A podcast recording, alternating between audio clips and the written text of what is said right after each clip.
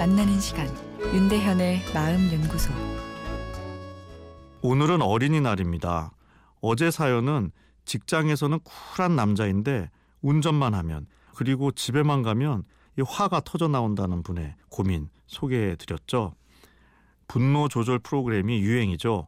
책으로도 다양한 분노 조절 전략들이 소개되고 있고 회사에서도 업무 소통에 장애가 되는 분노 감정을 줄이기 위해 분노 조절 프로그램을 가르치고 있습니다.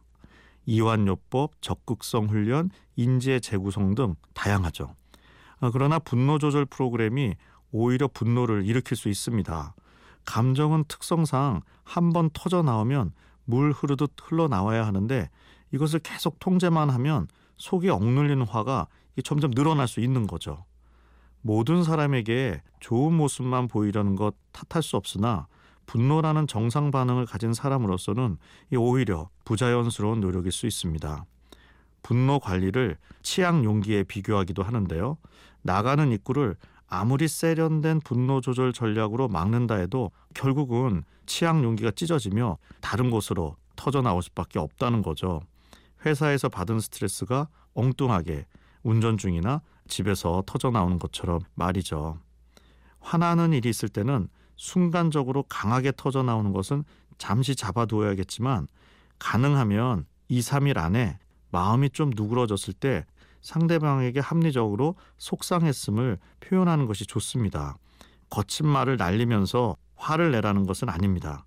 내가 너무 심하게 화를 내버리면 어, 내 스스로도 자괴감에 빠질 수 있고 상대방의 마음도 다시 거칠어질 수 있습니다. 또 반대로 표현을 안 하고 두면 그 화가 내 마음을 돌다가 엉뚱한 곳에서 터져 나오게 되죠. 화를 멋지게 상대방에게 표현한 것은 이 소통의 최상위 수준입니다. 이것도 해봐야 느는데요.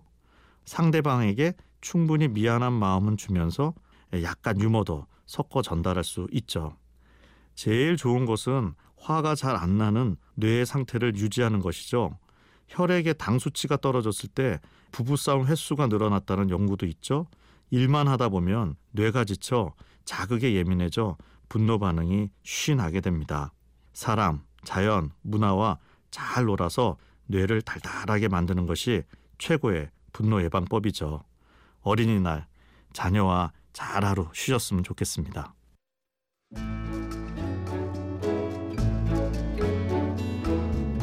윤대현의 마음연구소 지금까지 정신건강의학과 전문의 윤대현 교수였습니다.